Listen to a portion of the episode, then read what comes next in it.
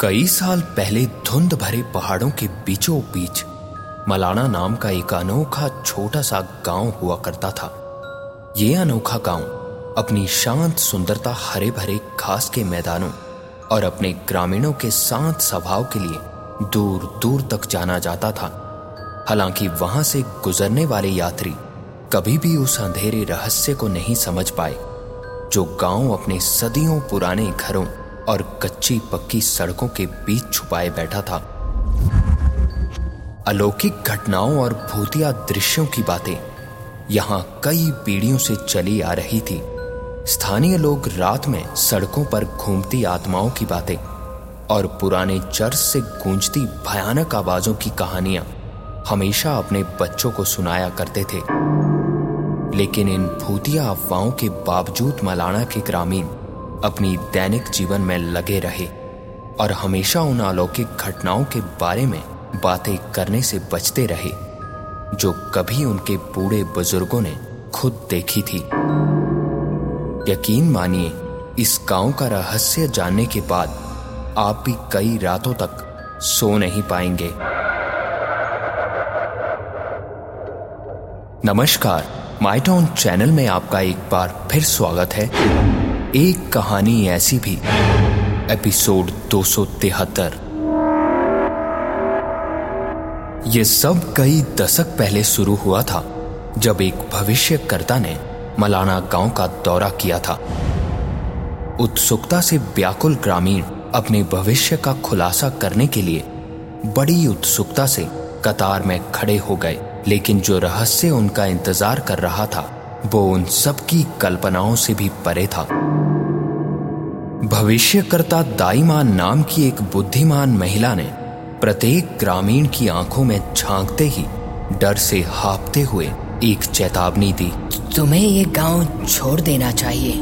ये पूरी भूमि शापित है और अतीत की आत्माएँ तब तक शांत नहीं होंगी जब तक उन्हें शांति नहीं मिल जाती। दाई माँ की इन बातों से गाँव वालों पर थोड़ा भय और अविश्वास छा गया था, लेकिन फिर भी किसी ने भी उनकी इन चेतावनी पर ध्यान नहीं दिया। इसके बजाय उन्होंने दाई माँ के शब्दों को केवल एक पागल की बकवास करार खारिज कर दिया, क्योंकि अलौकिक घटनाओं की ऐसी कहानियाँ वो लोग कई सदियों से सुनते आ रहे थे, पर उन्हें ये नहीं पता था कि दाई माँ की ये भविष्यवाणी सच साबित होगी। जैसे जैसे साल बीतते गए, मलाना का शांतिपूर्ण मखौटा धीरे धीरे ढलने लगा था और काली परछाइयाँ दीवारों पर नाचती हर तरफ़ दिखने लगी थी। अजीब आकृतियाँ, पतली हवा से साकार हो रही थी और भूतिया चीखें अब पूरे गाँव में गूंजने लगी थी। अब पूरा गाँव जीवित और मृत लोगों के बीच फंसी, बेचैन आत्माओं का गढ़ बन चुका था। धीरे धीरे वहाँ कुछ ऐसी घटनाएँ होने लगी, जो लोगों की सोच और समझ से बिल्कुल परे थी। गाँव में रहने वाला एक व्यक्ति, ब्रिजेश, जो कि आज ही शहर किसी काम के लिए गया था और घर वापस आने में काफ़ी लेट हो चुका था। रात के तकरीबन दस बज रहे थे, जब ब्रिजेश अपने गाँव से थोड़ी ही दूर जंगल से होकर गुजरने वाले रास्ते से घर की तरफ़ पड़ रहा था। जब जंगल की तरफ़ से एक आवाज़ उसे साफ़ साफ़ सुनाई दी। अरे कोई है यहाँ? मेरी मदद करो। कोई सुन रहा है? ये आवाज़ सुनकर ब्रिजेश चलता हुआ एकदम से रुककर यही सोच रहा था कि इतनी रात गए जंगल में आखिर कौन हो सकता है? गाँव में हो रही अलौकिक घटनाओं से ब्रिजेश पहले ही परिचित था। उस आवाज़ को अनसुना कर ब्रिजेश एक बार फिर गाँव की तरफ़ पड़ने लगा। अभी ब्रिजेश बड़ी मुश्किल से दस कदम ही आगे गया था, जब एक बार फिर अरे भाई साहब, कोई सुन रहा है क्या? मेरी मदद करिए। मैं यहाँ फंस गया हूँ। एक बार फिर ये आवाज़ सुनकर ब्रिजेश यही सोच रहा था कि शायद कोई गाँव का ही व्यक्ति किसी मुसीबत में है। थोड़ा रुककर और एक संकोच भरी आवाज़ में ब्रिजेश ने आवाज़ लगाई अरे भाई कहाँ हो तुम? और ब्रिजेश की ये आवाज़ सुनकर उस व्यक्ति का कहना था यहाँ हूँ मैं जंगल की तरफ़ चले आओ। ब्रिजेश ये सुनते ही मदद के इरादे से जंगल के अंदर की तरफ़ पड़ने लगा। रोशनी के लिए ब्रिजेश के पास एक छोटी सी टॉर्च एकमात्र सहारा था। उसी टॉर्च की रोशनी के सहारे ब्रिजेश तकरीबन दस कदम जंगल के अंदर की तरफ़ पहुँचा, पर अब वहाँ कोई आवाज़ ब्रिजेश को सुनाई नहीं दे रही थी कि तभी ब्रिजेश ने फिर आवाज़ लगाई। अरे भाई किस तरफ़ आना है? ब्रिजेश की आवाज़ लगाते ही उस व्यक्ति ने फिर जवाब दिया। थोड़ा और आगे चले आओ। बस थोड़ी दूर ही। जल्दी आओ। उस व्यक्ति की आवाज़ सुनकर ब्रिजेश को थोड़ी देर के लिए ऐसा लगा मानो पहली आवाज़ यहीं से आ रही थी जहाँ अभी अभी वो पहुँचा था। पर यहाँ पहुँचने के बाद आवाज़ अब जंगल के और अंदर की तरफ़ से आ रही हो। जंगल में आवाज़ गूंजती रहती है।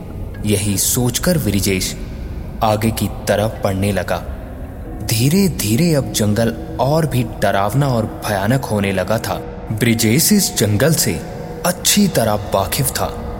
पर ना जाने क्यों अभी ऐसा लग रहा था कि यहाँ वो पहली बार आया हो। टॉर्च की रोशनी में ब्रिजेश उस व्यक्ति को ढूंढता हुआ जंगल में काफ़ी अंदर आ चुका था, जब आसपास पेड़ों में एक अजीब हलचल होने लगी। डर से ब्रिजेश ने टॉर्च की रोशनी में चारों तरफ़ देखा। तो अब दूर दूर तक घने पेड़ों के अलावा कुछ भी नज़र नहीं आ रहा था। अभी ब्रिजेश आसपास देखता हुआ कुछ और सोच पाता कि तभी एक बार फिर उस व्यक्ति की आवाज़ ब्रिजेश ने सुनी। जल्दी आओ बस तुम पहुँच ही गए हो। और अब ये आवाज़ काफ़ी पास सामने ही पेड़ों के पीछे से आ रही थी। ब्रिजेश यही कहता हुआ आ रहा हूँ भाई साहब। बस आ रहा हूँ। यही कहता हुआ ब्रिजेश उसी पेड़ के पीछे पहुँचा। और टॉर्च की रोशनी लगाकर हर तरफ़ देखने लगा तो वहाँ दूर दूर तक घने पेड़ों के अलावा कोई नहीं था कि तभी यहाँ अंदर हूँ मैं। निकालो मुझे यहाँ से जल्दी। और ये सुनते ही ब्रिजेश ने ठीक दाई तरफ़ उसी आती आवाज़ की दिशा में देखा तो कुछ पलों के लिए काफ़ी हैरान था क्योंकि ब्रिजेश इस गाँव में बचपन से आज तक रहा और यहाँ के जंगल और हर जगह को अच्छी तरह जानता था। पर अभी अभी जो ब्रिजेश अपने सामने देख रहा था, ये नज़ारा ब्रिजेश के लिए बिल्कुल नया सा था, क्योंकि उसके ठीक सामने एक पुराना टूटा फूटा हुआ घर और उसी के सामने बने एक कुएँ से ये आवाज़ आ रही थी। ब्रिजेश यही सोचता हुआ आगे की तरफ़ बढ़ा कि आज तक ऐसी जगह तो यहाँ कभी नहीं देखी और ना ही कभी गाँव में ऐसी जगह की बातें सुनी हैं। तो आखिर ये जगह है कौन सी? ब्रिजेश इस पूरी जगह को टॉर्च की रोशनी में अच्छे से देखने की कोशिश कर रहा था, जब एक बार फिर उस व्यक्ति ने कहा, अरे भाई, पहले मुझे यहाँ से निकालो। मेरा दम घुट रहा है यहाँ। ब्रिजेश ने ये सुनते ही उस कुएँ में टॉर्च लगाकर झांका तो काले अंधेरे के अलावा कोई नज़र नहीं आ रहा था कि तभी ब्रिजेश का कहना था, अरे भाई साहब, कहाँ हैं आप? यहाँ कुछ नज़र नहीं आ रहा। कि तभी ब्रिजेश की आवाज़ सुनकर उस व्यक्ति का कहना था बहुत बहुत धन्यवाद भाई आपका, जो आप मेरी मदद करने आ गए। आप बस हाथ बढ़ाइए। मैं उछलकर आपका हाथ पकड़ लूँगा। और ये सुनते ही ब्रिजेश का एक बार फिर कहना था भाई साहब कैसी बातें कर रहे हैं आप? इतना गहरा कुआँ है ये कैसे पहुँचेंगे आप? आप रुकिए मैं कुछ आसपास ढूंढता हूँ। और ये सुनते ही उस व्यक्ति का कहना था अरे आप घबराइए मत मैं पहुँच जाऊँगा। आप हाथ बढ़ाइए। ये सुनकर ब्रिजेश ने मन ही मन में उनकी बातों पर मुस्कुराते हुए हाथ बढ़ाते हुए कहा वैसे भाई साहब आप इतनी रात गए इस घने जंगल में क्या करने आए थे? ब्रिजेश का इतना कहना भर था जब ब्रिजेश का हाथ उस व्यक्ति ने ज़ोर से पकड़ा और कहा मैं एक राहगीर हूँ रास्ता खो गया था यहाँ कुआँ दिखा तो पानी पीने के लिए झांका, पर मेरा पैर पता नहीं कैसे फिसल गया। ब्रिजेश के हाथों पर अब काफ़ी ज़ोर पड़ रहा था। एक हाथ से कुएँ के पत्थरों को पकड़े ब्रिजेश उस व्यक्ति को बाहर खींचने की कोशिश करने लगा। पर मानो अब उस व्यक्ति का वज़न हर एक पल में बढ़ता जा रहा था, कि तभी धीरे धीरे ब्रिजेश उस कुएँ में खिंचने लगा। ब्रिजेश गिरने के डर से हाथ छुड़ाने की कोशिश करता, पर ब्रिजेश का हाथ मानो किसी रस्सी ने ज़ोर से जकड़ लिया हो कि तभी उस व्यक्ति का एक बार फिर कहना था, क्या हुआ ब्रिजेश? थोड़ा और ज़ोर लगाओ।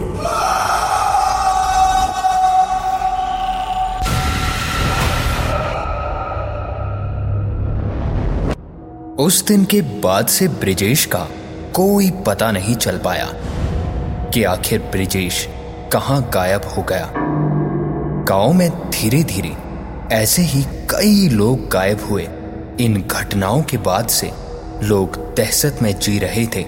धीरे धीरे ऐसी घटनाएँ और बढ़ती चली गई। लोगों को अब सड़कों पर सफ़ेद गाउन पहने एक औरत साफ़ दिखने लगी थी। काले साए धीरे धीरे और बढ़ते गए और उसके कुछ ही महीनों बाद एक ऐसी भयानक घटना घटी कि अब लोगों को वो गाँव छोड़ने तक की नौबत आ गई थी। क्योंकि कुछ राहगीर जो उस गाँव में सामान बेचने के इरादे से उस गाँव में पहुँचे थे, सारा दिन गाँव में घूमने के बाद रात बिताने को राहगीर उसी गाँव से थोड़ी दूर डेरा जमा कर रुक गए। वो इस गाँव की अलौकिक घटनाओं से बिल्कुल अनजान थे और फिर रात तकरीबन 11 बज रहे थे, जब वो सभी राहगीर गहरी नींद में थे कि तभी जंगल की तरफ़ से बड़ी ही भयानक आती आवाजों से उन सभी की नींद खुली।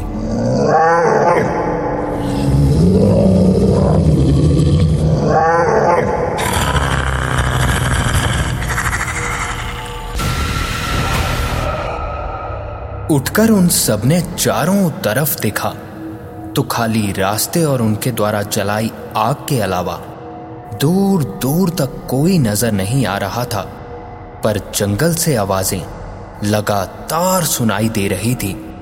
जंगली जानवर की आवाज़ें सोचकर वो सभी एक बार फिर निश्चिंत हुए, और उनमें से एक व्यक्ति ने आग में और लकड़ियाँ डालकर सोने का सोचा। जैसे जैसे आग और दहकने लगी, जंगल से आती आवाज़ें धीरे धीरे दूर होती गई। एक बार फिर वो सभी गहरी नींद में सो गए और जैसे जैसे आग कम हुई, एक बार फिर वही भयानक आवाज़ें उनके नज़दीक आती गई। लगभग रात एक बजे तक यही सिलसिला चलता रहा और उनमें से एक व्यक्ति जो ये बिल्कुल समझ चुका था कि हो ना हो, ये जो भी है, वो आग के कारण ही हमसे दूर है। अभी दिन होने में काफ़ी वक्त बाकी था और उनके पास जलाने के लिए लकड़ियाँ धीरे धीरे कम होती गई और जैसे ही आग बुझी, उन सभी राहगीरों ने जो भी देखा, वो देखकर उनकी रूह तक काँप उठी। क्योंकि जंगल के बीचों बीच कई चमकती आँखें एक भयानक आवाज़ करती हुई उनकी तरफ़ ही बढ़ रही थी। और उसके कुछ ही पलों बाद उन राहगीरों की चीखों से वो पूरा इलाका गूंज उठा।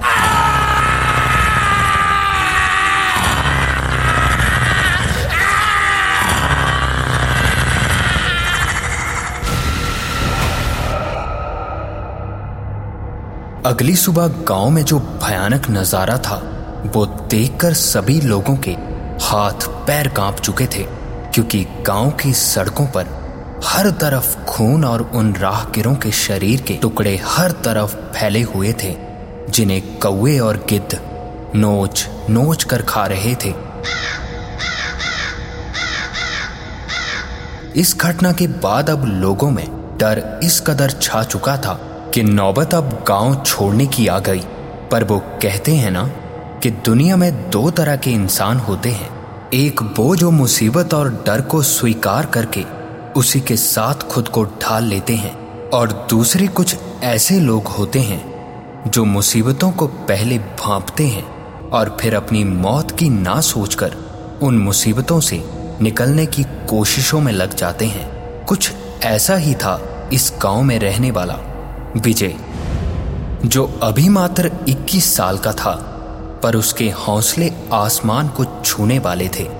बिना किसी को बताए वो इस गाँव की अलौकिक घटनाओं के बारे में अच्छे से जानने की कोशिश करने लगा कि आखिर यहाँ ये शुरू क्यों हुआ। बूढ़े बुज़ुर्गों से और कई लोगों से विजय को इस गाँव में घटी कई पुरानी कहानियाँ मिली, जिनमें एक कहानी इन घटनाओं से बिल्कुल मेल खाती थी।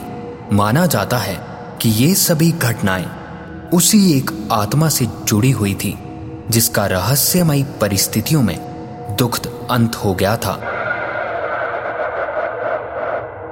मान्यताओं की माने तो एक युवा लड़की ईशावरी की सगाई गाँव के लोहार के बेटे रघु से होने वाली थी, और उनके प्रेम की चर्चा कई गाँव में मशहूर थी। उनकी शादी का बेसब्री से सब इंतज़ार कर रहे थे। हालाँकि भाग्य को कुछ और ही मंजूर था। अपनी ही शादी की पूर्व संध्या पर ईशाबरी रहस्यमय तरीके से गायब हो गई। ग्रामीणों ने ईशावरी को लगातार तलाश किया, लेकिन उसके अस्तित्व का कोई संकेत नहीं मिला। उसके बाद रघु काफ़ी दुखी और तबाह हो चुका था। उसने कभी ना शादी करने की कसम खाई और एकांतवास में उतर गया और एक दिन रघु भी बड़े रहस्यमय तरीके से गायब हो गया। उसके बाद से ही धीरे धीरे भय की व्यापक चपेट में ये पूरा गाँव आने लगा। ईशावरी के भूत की कहानियाँ हर तरफ़ सुनाई देने लगी और इसके बाद से ही कई लोगों का कहना था कि चांदनी रातों में वो एक चमकीले सफ़ेद गाउन पहने, एक भयानक आकृति के रूप में साकार हो जाती थी, जो अपने खोए हुए प्यार के इंतज़ार में सड़कों पर घूमती रहती थी। विजय जैसे जैसे गाँव के इतिहास की गहराइयों में उतरा, उसे ईसावरी के घर का ठिकाना पता लगा कि जंगल के बीचों बीच कभी एक घर हुआ करता था। ये पता लगते ही विजय उसी घर की खोज में निकल पड़ा और उसी पुराने घर में विजय को एक भूली हुई डायरी मिली, जिसके नाजुक पन्ने एक छिपी हुई सच्चाई को उजागर कर रहे थे। वो डायरी ईसावरी की माँ की थी, जो अपने पीछे अपनी बेटी की किस्मत का रोंगटे खड़े कर देने वाला विवरण छोड़ गई थी। उस डायरी के अनुसार ईसावरी की माँ ने अपने घर के नीचे छिपे एक गुप्त मार्ग की खोज की थी। ईशावरी की जिज्ञासा ने उसमें इसकी गहराई का पता लगाने की इच्छा जगाई, पर उन गहराइयों में छिपी दुष्ट शक्तियों से बिल्कुल अनजान, जब ईशावरी मार्ग पर ठोकर खाई तो वह उसी अंधेरे जादू में फंस गई थी। डायरी में एक ऐसे अभिशाप के बारे में बताया गया था जिसने उनकी आत्माओं को हमेशा हमेशा के लिए गाँव में कैद कर दिया।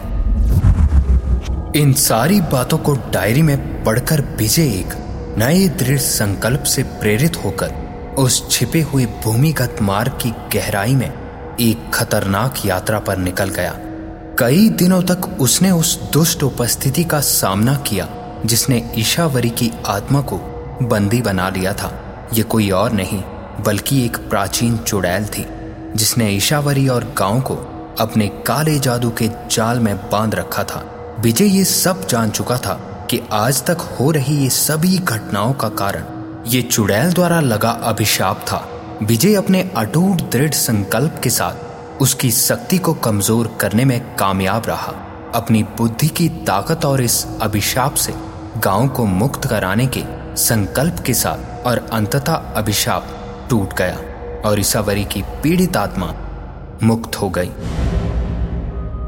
जैसे ही गाँव में सुबह हुई, मानो निवासियों के लिए ये एक नई सुबह हुई थी।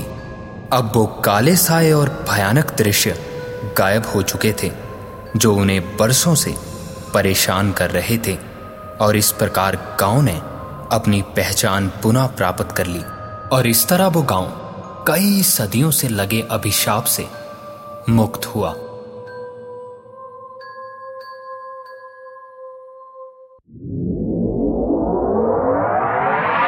और ये थी आज की एक कहानी कहानी ऐसी भी ऐसी भी ऐसी भी।